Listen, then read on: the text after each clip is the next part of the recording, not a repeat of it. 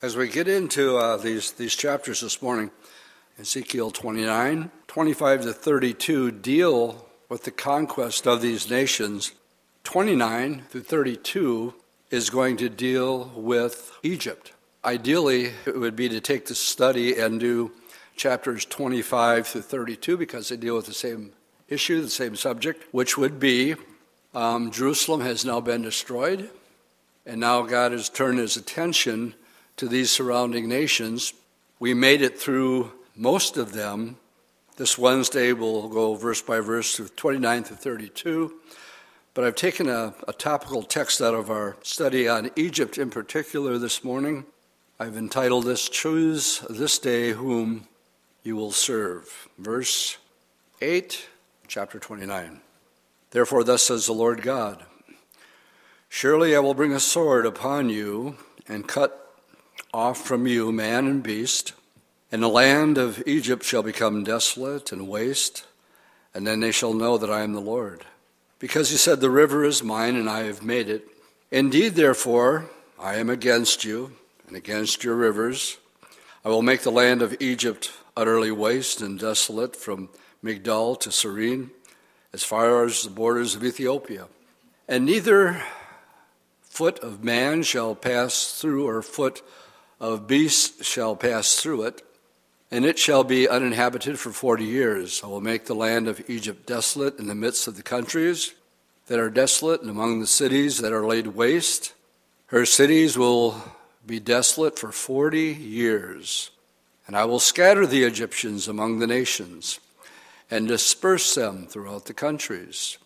Yet, thus says the Lord God, at the end of the forty years I will gather the Egyptians from the peoples among them from where they were scattered, and I will bring them back the captives of Egypt and cause them to return to the land of Pathros, to the land of their origin, and their and they shall be a lowly kingdom. It shall be the lowliest of kingdoms. It shall never again exalt above the nations, for I will diminish them so that they will not rule over the nations anymore. No longer shall it be the confidence of the house of Israel, but will remind them that their iniquity when they turn to follow them, meaning Egypt. And then they shall know that I am the Lord. As we get into um, this study today, um, again, up until this time, we've been dealing with um, the overall theme of, of Jeremiah and Ezekiel. I know I'm being repetitive, but that's how we learn. Uh, they had one message, and that was um, they're going into captivity. That was Jeremiah's message from Jerusalem. It's Ezekiel's message from Babylon. He's in Babylon.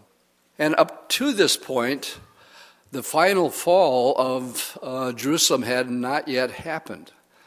So they were having problems in Babylon with the Israelites who were there because they had a bunch of false prophets there that were saying God would never destroy Jerusalem. You think he would destroy the house that he commanded uh, Solomon to build? It's not going to happen. So there was a lot of confusion, mixed emotions. People didn't know what to believe. That is until Nebuchadnezzar laid siege to Jerusalem destroyed it. And um, it happened, this would have been the third siege. Solomon's temple was completely destroyed. And then in chapters, beginning with chapter 25, we've been having studies on King Nebuchadnezzar now turning his attention, and again, looking at this map, this is where we've been the last couple of weeks, where he hit, takes on Tyre. I found Tyre uh, very interesting. It's been a while since I taught through these chapters. Usually takes us about seven years to get through the Bible, something like that. It's been the older I get, the longer it takes. and um, but Tyre was a very, very opulent, prosperous, incredibly wealthy city, as we learned. And um, but one right after another, they all fell. This morning, we're going to be changing our focus. It's still part of the conquest of Nebuchadnezzar, But now he turns his eyes on Egypt. And Egypt, in its glorious days, was really uh, the first world conquering empire. And of course, we've all seen the Ten Commandments and, and the building of Ramses and the opulence and the, and the, the beauty. Uh, boy, Cecil B. DeMille knew how to put together a movie, and they spared no expense. And I thought they did a, did a great job in portraying some of the scriptures that we're going to look at this morning. But here we read that even though they were once the, the jewel of the world, in verse 15 it says they're going to become the lowliest of kingdoms. They would never again rise to prominence.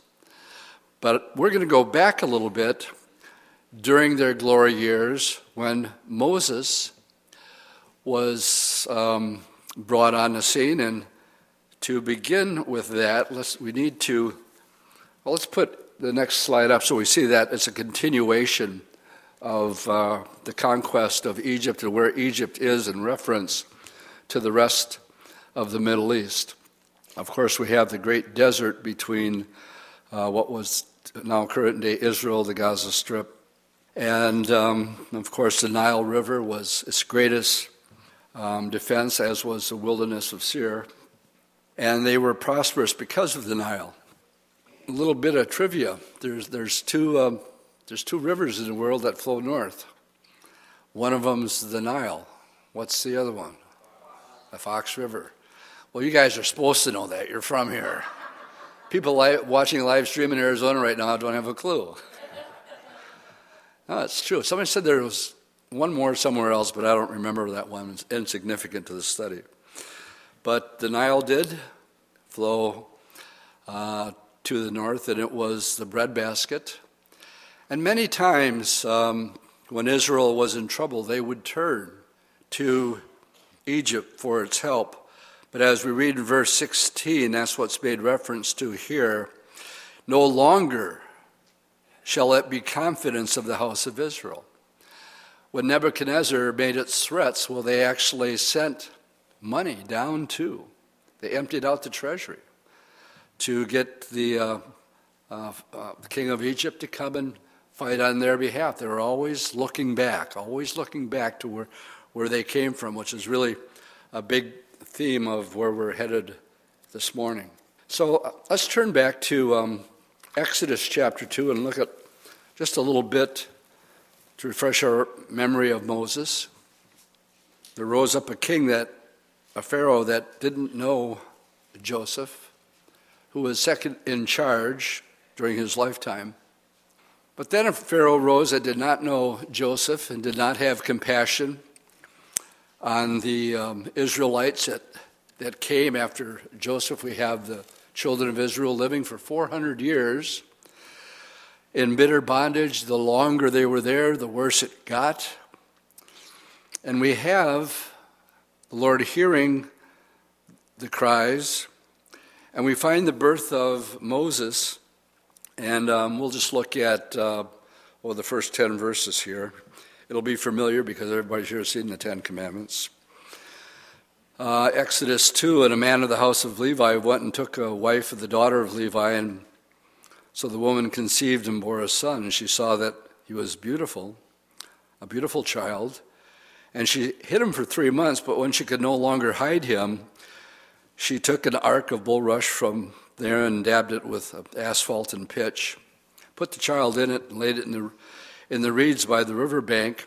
And his sister, that would have been Miriam, stood afar off to know what would be done to him.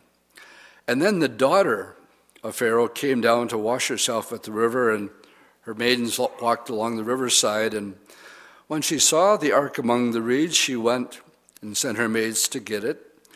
And when she opened it, she saw the child, and behold, the baby wept. So she had compassion on him and said, This is one of the Hebrew children. And then his sister said to Pharaoh's daughter, Shall I go and call a nurse for you from the Hebrew women that she may nurse the child for you? And Pharaoh, Pharaoh's daughter said to her, Go. So the maiden went and called the child's mother. And then Pharaoh's daughter said to her, Take this child away and nurse him for me, and I will give you your wages. So the woman took the child and nursed him. And the child grew, and she brought him to Pharaoh's daughter, and he became her son. So she called his name Moses, saying, Because I drew him out of the water. The simple point that I want to make here is that Moses is Hebrew, but he grew up as an Egyptian, and whether a Pharaoh in, the Ten Commandments is, is hidden from Pharaoh, thinking it was his own son. But he grew up, we read in places, learning all the wisdom and the inner secrets of this ancient and glorious kingdom that we call Egypt during its glory years. He grew up as this man of great prominence and um, rank and authority because of his relation to the Pharaoh himself. Um, I'd like to turn at this point to begin, as we make our way through the Bible, one, one of our main goals is to see the totality of it all. When Jesus said, The volume of the book is about me, um, the real uh, meat, I think, of the Word of God, the deeper stuff, uh, not, the, not these simple top, topical studies that make you feel good and so on and so forth, but digging a little bit deeper and actually seeing the wonders of God's Word and how it connects together. And this, this morning is one of those places where in Hebrews chapter 11, which I'm going to ask you to turn to at this time, speaks of this event. The next couple verses I'm going to read, I probably should have read them. You can stay in Hebrews, but let me read verse 11. He's a grown man. And it says, It came to pass when Moses was grown that he went out to his brethren, and he looked at their burden, and he saw an Egyptian beating a Hebrew, one of his brethren. So he looked this way and he looked that way, and when he saw no one, he killed the Egyptian and hid him. Well, the next day, a couple of Hebrews were fighting, and Moses tries to break up the fight. And um, one of them says, What are you going to do? You're going to kill me just like you killed the Egyptians just yesterday? And it freaked him out. And um, he had to make a choice. And um, that's where, when we find ourselves in Hebrews chapter 11, this is called, um, you know, the Hall of Faith. And um, it's given to us that we might desire to become men like this. Not men of the world, but men of faith. And so we read in verse 24 concerning Moses this event where it says, By faith, Moses, when he became of age, that means he's a grown man, he refused to be called the son of Pharaoh's daughter, choosing. Now I have that word underlined. He made a choice. He chose rather to suffer affliction with the people of God than to enjoy the passing pleasures of sin. It was one thing that Egypt was known for, and I've been there several times, and I, I, I see their pornography written on the inside of their tombs and the wealth and everything that would go along with it, the hidden mysteries, the occult, the ability for Jannes and Jambres to actually be involved with supernatural events, even duplicating some of the plagues that Moses brought. Um, Egypt was a remarkable place. And um, it was all Moses if he wanted it, but he made a choice. He said, No, my people are suffering, but I choose to identify with them rather than to enjoy the passing of pleasures of sin. Now, in this world that we live in, let's begin with the typology, and I'll get deeper into the typology in just a minute. But Egypt is always a reference to the world, always. And when we say of Egypt, it's actually a reference to what we came out of. We came out of Egypt, we came out of the world. And if we're honest, we have to say, yeah, there's certain pleasures that are in the world. But when you come to Christ, you have to make a decision. You have to choose. You have to look at God's people. And today, you got to look really close. You know, a born again, Bible believing Christian are becoming more rare and rare. And people who call themselves Christians are more involved really with self gratification and a social agenda rather than a biblical agenda. Probably a good place for an amen. And we see it and we, uh, we recognize that. But for us here this morning, this is going to be a personal one on one study. I'm not talking to any group, not talking to any one individual, but it is an individual study that I've called Choose this day whom you're going to serve. But remember, we, Jesus said, Count the cost. Uh, count the cost. That's what's not being taught today. If I choose to be with God's people, what terminology is put on it? Suffering. Well, that's not being, being taught in the prosperity teaching, not suffering, prosperity. So we have to make that distinction. We have to use discernment. What is a Christian? Well, a Christian is choosing leaving the one. Yeah, there's pleasures in that, the old life. And choosing, knowing that if I identify with Jesus, that he was despised, he was rejected. He tells us to pick up our cross and carry it and that God's people are a group of people that will always be in a minority. And do you really want to associate with that? That's where we're headed with our study, the study this morning. So we find ourselves in, in Hebrews chapter 11, choosing rather to suffer affliction with the people of God rather than enjoying the passing, this passing pleasures of sin and esteeming the reproach of Christ greater riches than the treasures in Egypt, for he looked to the reward. One was had his eyes on the things of this life, the treasures of this life, but not Moses. Moses was looking for a reward that was yet future. And so by faith he forsook Egypt not fearing the wrath of the king, for he endured as seeing him who is invisible. By faith he kept the Passover, the sprinkling of blood, lest he who destroyed the firstborn should touch them. We'll deal with that in just a minute. And by faith they passed through the Red Sea on dry land, whereas the Egyptians, attempting to do so, were drowned. Now, the terminology and what's said here is every word of it is important because it implies a progression. And it's, first of all, leaving Egypt, passing through, uh, and how did they leave? Well, let's get, let's get into the, uh, the typology here. First of all, um, we like to say here that every New Testament teaching has an Old Testament picture. And so when the Lord the, the word church actually means called out ones, that you're called out. Well, what are we called out from? Called out from the world. Um, this world is not my home, we sing. We're just passing through. We're pa- pilgrims and strangers. And so the, here we have a picture of the Christian life. What's the first thing that happens? You make a choice. And sometimes, if you were like me, I wrestled with that choice because I was a, a free spirit loved to travel. I thought, well, those days are over. and not knowing that just the opposite would be true. And um, Jesus, you know, Scripture says, you seek your own life, you'll lose it. But if you lose your life, what, for my sake, what? You'll find it.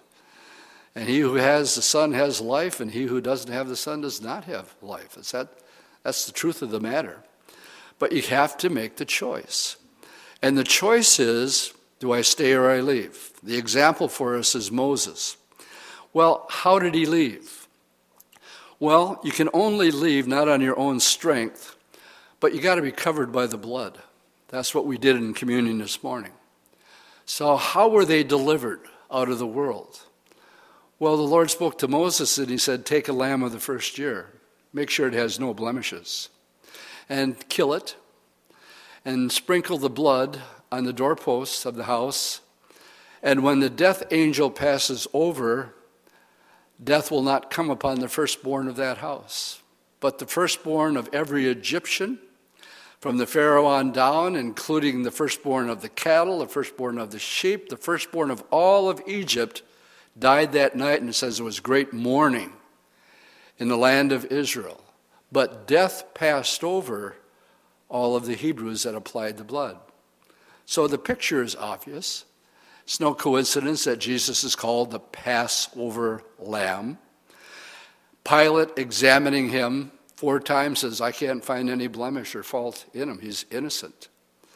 And so we have, again, the teaching, New Testament, but the picture is by the blood. Death passes over you, death passes over me because of the blood. Another good place for an amen. All right, so now we're saved. Now we're out of the world. Now what do we do? Well, the first act in Hebrews chapter 6, it says turning from dead works, turning by faith towards God. And the third thing it says in Hebrews 6, and the doctrine of baptism. To say, as a grown person, I'm, I'm going to be baptized. Why? Because that's the teaching, that's the Great Commission go into all the world, preach the gospel. Those who believe, baptize them in the name of the Father, the Son, and the Holy Spirit. Do we have a picture of that? We sure do. In 1 Corinthians um, chapter 10, we read, For I would not have you ignorant, brethren, that our fathers who were under the cloud all passed through the sea. All the Egyptians passed through the Red Sea, and all were baptized unto Moses in the cloud and in the sea. Even the New Testament makes a direct correlation that the passing through the Red Sea was a type of baptism. But it's, it's spot on with what happens with the Christian walk. Come out of the world by the blood of the Lamb, associate yourself by baptism, and um, it says, and they all ate of the same spiritual food. I'll be coming to that in just a minute. They all drank of the same spiritual drink, for they drank of the spiritual rock which followed them, and that rock was Christ. Some estimate as much as two million people were in the wilderness. Well, how do you feed two million people and water them? Well, this rock that followed them, that says was Christ, and they ate this spiritual food called manna for 40 years. But here, so that we connect the dots correctly, this wasn't just a happenstance thing where the, they uh, went through. This was all part of God's divine plan, it's because later it's going to become a picture of baptism. So, what happened when they went through the Red Sea? Well, they came through just fine. But when um, Charles, I mean, when Moses stood up and say, Watch the greatness of the Lord, or something like that. And the waters parted, and they walked through on dry land. Not muddy land, on dry land. And when they were all over, he closes it all up. Pharaoh had sent his soldiers after them. Now we read in Hebrews 11 that the Egyptians attempted to do so and were what? They were drowned. The skeptics of the Bible said it's not the Red Sea, it's the Reed Sea. Now, the Reed Sea is two feet deep. I have a problem with that because I just can't handle a whole Egyptian army drowning in two feet of water. And yet, that's what that's how they seek to explain it away. Um, on the internet, people who try to um, there's, there's counterfeits on the internet, and then there's some real deals on the internet. We had to do our own research. But we're going to put up a slide right now, and we have chariot wheels in the uh, Red Sea, and, and, um, and these are the remains of the chariots. These are not fakes, there are some fakes that are out there, but these aren't. These are the real deal. And they're dated back to the time that we're talking about here. Well, it also is a picture of death. Something died in the Red Sea. Well, what died in the Red Sea? Egypt. The strength of Egypt died. Now, we're told that we're supposed to die daily. Yeah, you're baptized once, but Paul says you die daily, right? So, do we have a picture of death as they passed through the sea and what died there while they were still alive? Where they were burying what we say the old man. Therefore, if any man is in Christ, he's a new creation, right? Old things pass away, Egypt, and all things become new. the very first thing they do when they get on the other side is they start singing praise songs, the song of Moses. And so that's what we do. Why? Because we're grateful we're out of bondage, we're set free. And in Romans chapter 6, Paul says, Are you ignorant that we, as many as were baptized into Christ Jesus, have been baptized into his death? If we have been buried through him by baptism into death, in order that even as Christ has been raised up from among the dead by the glory of the Father, so also we should walk in newness of life. Something died, but something went on living. And um, it's not coincidence. It's the Holy Spirit, again, connecting the old and the new. And we have the Old Testament picture uh, being given to us. Now we get into the reality part of our Christian walk. And we praise the Lord for everything, don't we? Every morning we get up and we're thankful for the Lord for everything that happens the good, the bad, and the ugly, right? Are you all liars? I'm. no. Sometimes we complain. Sometimes we say, God, if you love me, why did this happen? Or why did this happen to this person? Or why is that? And some, we call them fence sitters with one foot in the world and one foot in the kingdom not really content with what the Lord has given to us, but we began to let our minds wander, even to the point where we're praying for guys right now, decided to go back to the world. And uh, for what? I don't know, because we all know there's nothing there. We call it backsliding. And some people actually want to go back to Egypt. When Keith Green was alive, he, he wrote a song, and that was the title of the album. So you want to go back to Egypt, and sort of set in a humorous setting. And uh, let's go back to that right now, and back to the book of Numbers, chapter 11, because now, as we get into the Christian walk, we're told um, in, in Numbers that there was a mixed multitude that went out with them. Well, what does that mean? Well, in any body of believers, there will always be some that um, have, have thoughts and ideas about actually going back to the old ways. In chapter 11, they began to yearn for the delicacies or the pleasures of sin or whatever. And in verse 4, it's addressed, the setting here is they're complaining about the food. Because the Lord had given them manna to, to sustain them their whole walk. Let's pick it up in verse 4. Now, the mixed multitudes. That means there were really people that were following Moses and were content.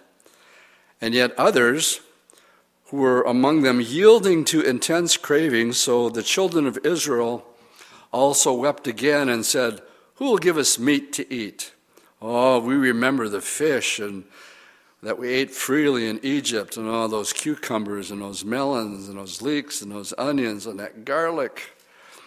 But now our whole being is dried up. There's nothing except this manna before our eyes. Uh, now, the manna was like a coriander seed in its color, in the color of bdellium. And the people uh, went out and gathered it. And then on a millstone, they, they beat it into a mortar and they cooked it in pans and they made cakes of it. And uh, tasted like the taste of pastry uh, prepared with oil. I mean, they tried to do everything with manna manna bread, manna bread manicotti, manna burgers. They were sick of, they tried everything to make it good, but they wanted spice. They wanted meat. And they began to complain about what God had given them to sustain them. Now, here was the deal with manna it was fresh every single morning. Every morning they'd wake up and, like dew on the ground, there was manna. And every person, if you like to eat a lot, you could collect all you want. If you like to eat a little, then you collected just a little. But you had to do it every day. If you thought, you know, I'm going to sleep in tomorrow, so I'm going to gather twice as much today so I don't have to get up early tomorrow morning. What would happen is that that manna would grow worms and it would spoil and it wouldn't be any good. And so you had to have your manna every single day fresh. One exception the day before the Sabbath. The Lord says, On that day, gather twice as much, and it won't grow worms, and it didn't. And so this was the daily routine for 40 years, and quite frankly, they got sick of it. They wanted things spicier. God's provision was bread. And now let's begin to make some direct correlations here. Bread from heaven. Jesus said, Man can't live by bread alone, but by every word that comes from above. In other words, this book right here, what do we talk about? We, we talk about um, um, this book being food. And uh, we talk about the meat of the word and milk for baby Christians and meat for older Christians. The idea that it, it, is, it will sustain you if you keep um, eating the meat, the word. So as long as you're in the word, and as long as you're continuing in the word, um, the Lord will get you from point A to point B. Another good place for an amen. But what's happening in the church today is people don't want Bible studies anymore. What? You're teaching through the book of Ezekiel or Jeremiah? That's not relevant. What does that have to do with my life? And that's just it. This Bible is not about your life, it's about Jesus' life. The volume of the book is about Jesus. But we get a little, you know, next week it's this chapter, that chapter, and we think, why can't we have a couple new programs? Something a little bit different. Why not bring in the Alpha course? I hear it's popular. I hear it's relevant. Oh, don't get me started. Now, just think this through. Just think, think this through. Just, just a little bit. Okay, let's be relevant. Does the Bible tell us to be relevant? No, Romans 12 says, don't be conformed to this world, right? That's being relevant. Be more worldly, be a little bit more spicy. Let's go back and spice it up a little bit. No, Romans chapter 12, verse 1 says, Be not conformed to this world. Relevant and being cool is not where it's at. But it says, Be transformed. Who needs to be changed? I need to be changed, not God's word. God gave us His word. Our job is to conform to its image. And when we start thinking that we have to be current, relevant, and that now we need other things rather than the manna that God provided us for us, then the church is falling into the same complaining mode that the children of Israel fell into. And there's a mixed multitude, and it's growing, and it's growing, and it's growing. And Bible believing, born again, stubborn, we're going to stick to the word, period, are becoming fewer and fewer and fewer. Why should we be surprised? That's exactly what God's word said is going to happen. All right, we're building up to this. So the manna, here again, it's got to be eaten daily. Gang, today's Bible study isn't going to be any good for you tomorrow morning. You have to get up and read your own Bible. And you have to have your own devotions. And um, we say that our spiritual life is more important than our physical life, but if we're really honest about it, which one do we feed more? I won't ask for a show of hands at this time. But um, learning to be satisfied with the daily bread, knowing that what you get today is not going to be good for you tomorrow. You have to have it fresh. And uh, I see the Holy Spirit just co- connecting um, uh, these truths. So there, we have it in the New Testament also. Some wanted to go back to the old ways. Some wanted to be current and cool and relevant. And to me, it's nauseating. When I see, um, oh, I'm not even going to go there. I'm going to use a scripture as an example. Paul writing to Timothy. He's on his last leg, he's in prison. And he's talking about Demas, who was on a missionary journey with Paul. And he says in 2 Timothy um, 4, he says, Demas has forsaken me having loved the present age, and is gone to Thessalonica. He wants to go back to Egypt. What did he have to do to do it? He, to, he had to leave the mission field. God had called him to go with Paul. But Paul clearly said he loved the world, the present age, and he's gone. Um, and then he said, Crescens to Galatia and Titus to Dalmatia. Demas made his choice to go back to the old ways. Um, is there pleasure back there? Yes. But you will never be satisfied again after you've had the real thing. Um, I remember, I can't remember which pastor it was. There's uh, some guy came in and says, I'm out of here. I'm, I'm going back to the old ways. And the wise pastor just looked at him and said, Sin is hard. Sin is hard. About six months goes back, and the guy comes back into the office with his head down, and he looked at his pastor. He said, Sin is hard. Sin is hard.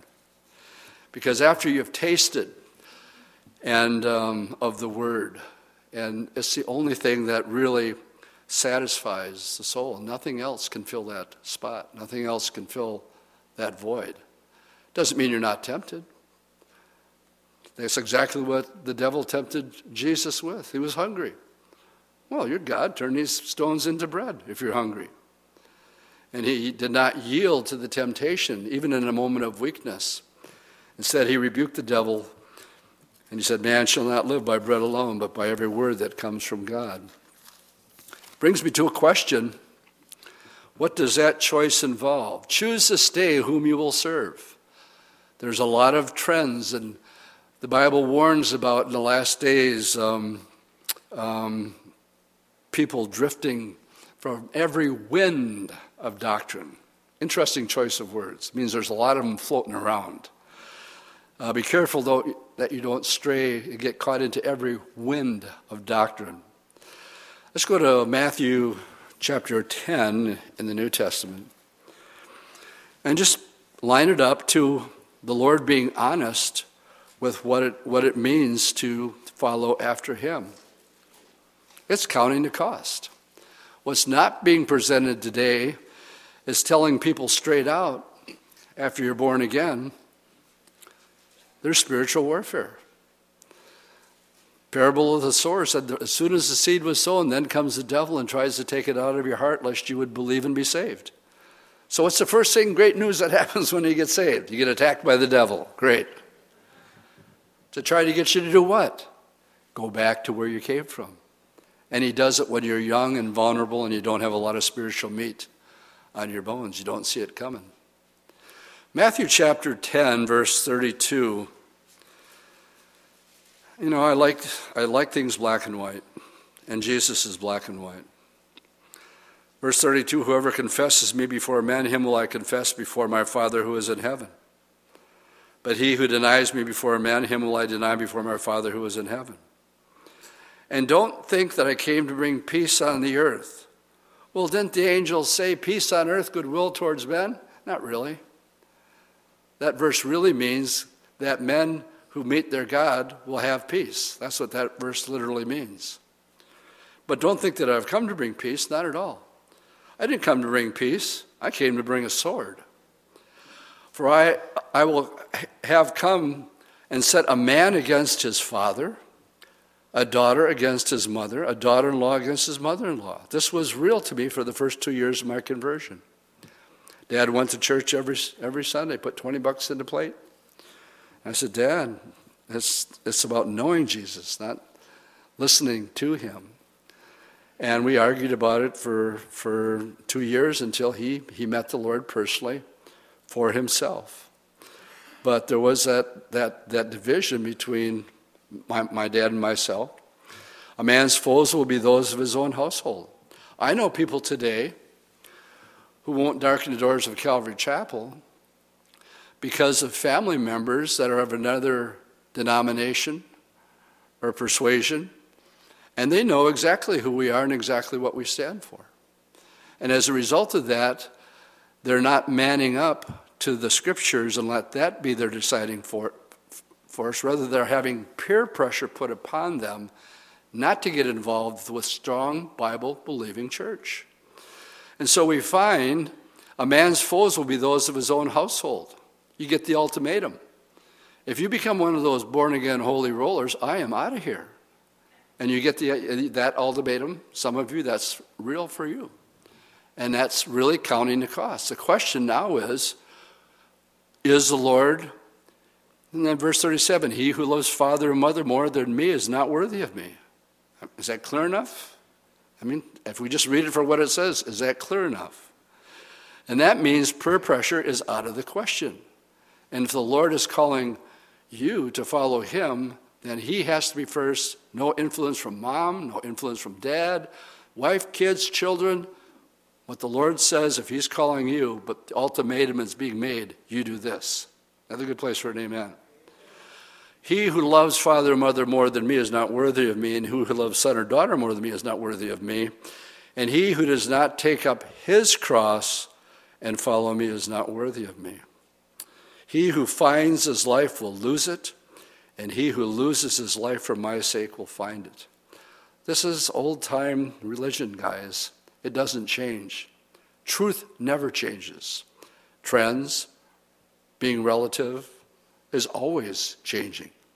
Every generation has a new relevant thing different from the generation from before. What doesn't change? Jesus said, I am the same yesterday, today, and forever. God says, I change not. So our job is to be content with the manna until we get home. What has God given us to sustain us? The, the Word of God. Is that enough? It was according to Acts chapter 2 where we have the model. How do we keep ourselves from having one foot in the world and one foot in the kingdom? Well, this is how the early church did it. Acts 2, verse 42. They continued steadfastly in the apostles' doctrine. That simply that means Bible studies, guys. And in fellowship. In other words, who are you hanging with? Are you hanging with people that are non believers? And I'm not saying that that's wrong. But here's the litmus test who's influencing who? Are you influencing them? Or are they influencing you? And if it's a draw, then get out. Good place for an amen. Who's influencing who? It's great if you're being the influence and light. Jesus was. But those who didn't want to be influenced, the Lord clearly says, hey, they didn't want to hear a word we had to say in that town. Well, then shake the dust off your feet and go to the next one. And he moved on.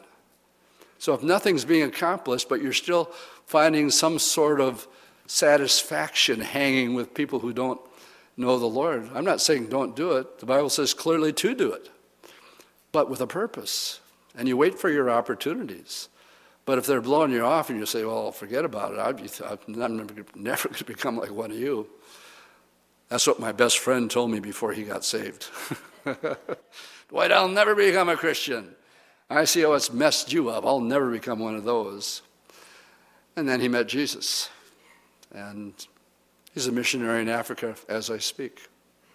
Best friend AD, best friend BC. And they continued steadfastly in apostles' doctrine and fellowship and in breaking of bread and prayers. Guys, that's doable. You don't need another course.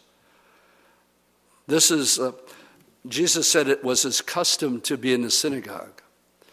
It's our custom to have teaching through the Bible. It's our custom to have men's prayer and women's prayer. It's our custom to have chili bake-offs and be glad that I didn't enter this year. That's all I have to say. I got humbled last year. I don't know if I can take the rejection again. Are you satisfied with the manna? Are you satisfied with what God said will get you through the 40 years? We see it today. We see that people aren't satisfied with it. They couldn't stand, handle a Bible study in the book of Jeremiah if their life depended upon it. You know why? Because they want their ears scratched. They want to hear something about them. What will make me feel good?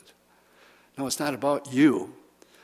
We were in John 3 yesterday in men's prayer. There's three musts in John chapter 3. You must be born again. Jesus said to Nicodemus, Nicodemus, the Son of Man must be lifted up like the serpent in the wilderness. And then the greatest man who ever lived, according to Jesus, said this He must increase. I must decrease. So, the seeker sensitive relative gospel that's out there today, that's a social gospel, is about you and what you can do to change the world. No, the Great Commission is still the same. And by the way, it's not the Great Suggestion, it's the Great Commission. And it is to, to be like Paul said, I have not shunned to declare unto you the whole counsel of God. Are you content with God's food, His Word, and not letting this world conform you? You got to realize you're pilgrims and strangers. We're not conformable. We're to be transformed from this world. Paul, in talking to Timothy, he charges him. He knows he's got a short time out. He's passing on. And Timothy, his young protege, is being raised up. So he says, Timothy, I charge you before God and the Lord Jesus Christ, who will judge the living and the dead at his appearing in his kingdom, preach the word. Be ready in season and out of season, convince, rebuke, exhort with all long suffering and teaching. Why? For the time will come when men will not endure sound doctrine, but according to their own desires Oh, the delicacies and the leeks and the garlics and the onions of the world. Because they will have itching ears, will heap up for themselves teachers, and they will turn their ears from the truth and turn aside to fables. Instead of being content, not content like the mixed multitude saying, Can't we spice things up just a little bit? Is it the same chapters. Does that mean next week we're going to be in 33, 34, and 35? Yep, that's exactly what it means. And then on into Daniel, which I'm looking very much forward to after we get through with Ezekiel. You have to make a choice. And if you look at your bulletin cover this morning, I'm going to turn. This book was written in 1988. It's called Whatever Happened to Heaven by Dave Hunt. And he saw it coming, and it was happening in his time, but Dave went to be with the Lord in 2013. We were friends, still good friends with TA. And this was when the battle, it was already engaged. And the hope of heaven, that's what this is all about. It's not about the kingdom now. And when I use the word reconstructionism here, it's another name for dominion theology or kingdom now theology. It's the whole idea that the church is going to Christianize the world and then the Lord will come back. that's what Dave is addressing here, instead of the rapture of the church, which people, most churches are afraid to touch with a 10 foot pole, that subject. I'll just read several paragraphs from Dave's book, Whatever Happened to Heaven. The church is now ripe for the developing views of history and prophecy that, uh, that either downplay or eliminate the rapture and put the emphasis on Christianizing in contrast to converting the world. A new series of books espousing the idea that victory in Christ means a Christian taking over this world is coming off the presses and selling well. Such ideas are being successfully taken into the mainstream evangelical churches by the broadly based Coalition on Revival. The very existence of this organization, with its um, degrading view of the rapture and the promotion of Reconstructionism, represents a major theological shift in the church because of the uh, eminence among evangelicals of its memberships and its leaders. With the warning of the rapture hope, the relative new theology of Reconstructionism is experiencing astonishing growth. The issue raised by this movement are important, having launched an energetic campaign to convert the majority of Christians to their way of thinking. The Reconstructionists have issued the following challenge a challenge that must be taken seriously and cannot go unanswered. Here's a challenge. We are calling the whole Christian community to debate us, just like Luther called them to debate when he nailed the 95 Theses to the church door over four and a half centuries ago. And if we're correct about the God required nature of our agenda, it will attract a dedicated following. It could produce a social transformation that will dwarf the Reformation. Now, this was back in 88. With 1988 to pass into history, the Reconstructionists are confident that much, if not most, of the church will fall like a ripe plum into the camp. And they are aggressively working to bring that about. To a leading spokesman, spokesman for the pre trib rapture, Gary um, North recently wrote, and he's anti. So, as you might suspect, I'm quoting him now, we are preparing to give Mr. Dave Hunt a run for his theological money. We regard him as a Hal Lindsey of the late 1980s. I'd wear that as a badge of honor. And with the same future. Oh, yes, I remember you. You were, you were the fellow who said Jesus was just around the corner because Israel was founded in 48, one generation later. It didn't happen. It isn't going to happen. And in the year 2002, we'll be picking up the pieces when Israel gets pushed into the sea or converted to Christ. Uh, Scofieldism dies a fast death. Rest assured, I have my manuscripts ready to go when either of these events happened. I can tell you one thing uh, Israel's never going to be pushed into the sea, and Ezekiel 38 is just in a couple of weeks. I'll quote one more one more paragraph. Today, the once bright hope of the church being taken home to heaven by Christ at any moment has become the butt of crude jokes and a common subject of ridicule or scorn among many evangelicals. Being taken to heaven in the rapture has been to a large extent replaced by the rapidly growing new hope that the church is destined to take over the world establish the kingdom of God. The focus has turned away from winning souls for citizenship in heaven to political and social actions aimed at cleaning up society. Scarcely a sermon is being preached about the world to come. Attention is focused instead upon achieving success in this one. If we have a big, enough, big enough march on Washington and vote in enough of our candidates, then we can make this world a beautiful, safe, moral, and satisfying Christian place for our grandchildren. Uh, this is a very enticing scenario statement, and many today are being seduced into it. That's just a, a paragraph of what Dave was writing about in 1988. And my goodness, look at what's happened since that time. Let's widen this up this morning by turning to um, John chapter 2. You have to make a choice. In John 2, as we make our way through Egypt, what was Egypt? It was everything that the backslidden believer in Moses' time wanted. Wasn't content with the manna. He wanted to go back to Egypt. What happened to Egypt as we make our way through Ezekiel? Well, it admits that it was the glorious of all kingdoms in the first part of um, Ezekiel 29. But then by the end of the chapter, he says, after Nebuchadnezzar is through with it, they're going to go into captivity. And when they come back from that captivity, it will be the lowliest of nations. Now, I've been to Cairo, I've seen the pyramids.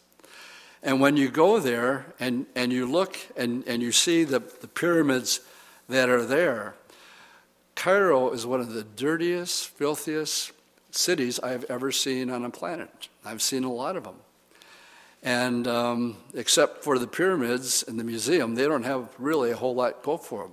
And, and that's exactly um, what it, it has come down to.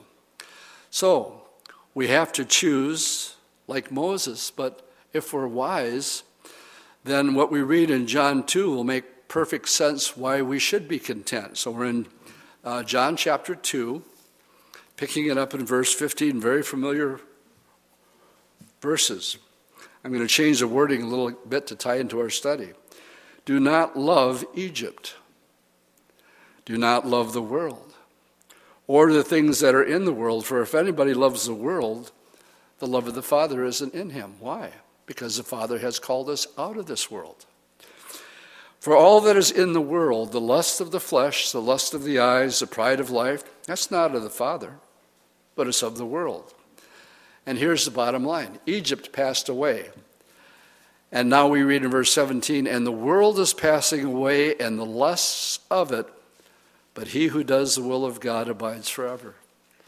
Gang, it's, it's a simple old saying only one life will soon be past, and only what's done for Christ will last. Joshua, when he led the people in, he gave them their own choice. And he, he, he told them to choose this day whom you will serve. And he says, Go ahead and choose. You choose whatever you want to choose. I thank the Lord for free will. Amen? But he says, But as for me and my house, we're going to serve the Lord.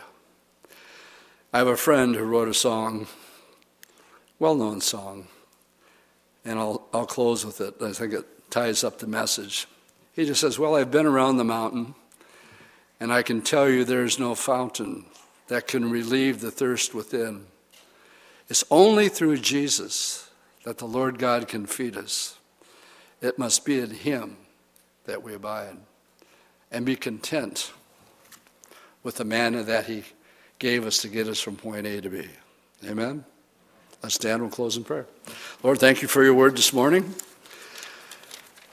As we make our way through the book of Ezekiel, I pray for any of this morning that are sitting on the fence or maybe have never chosen you, that they realize that there's a, there's a cost that needs to be counted before they make the decision.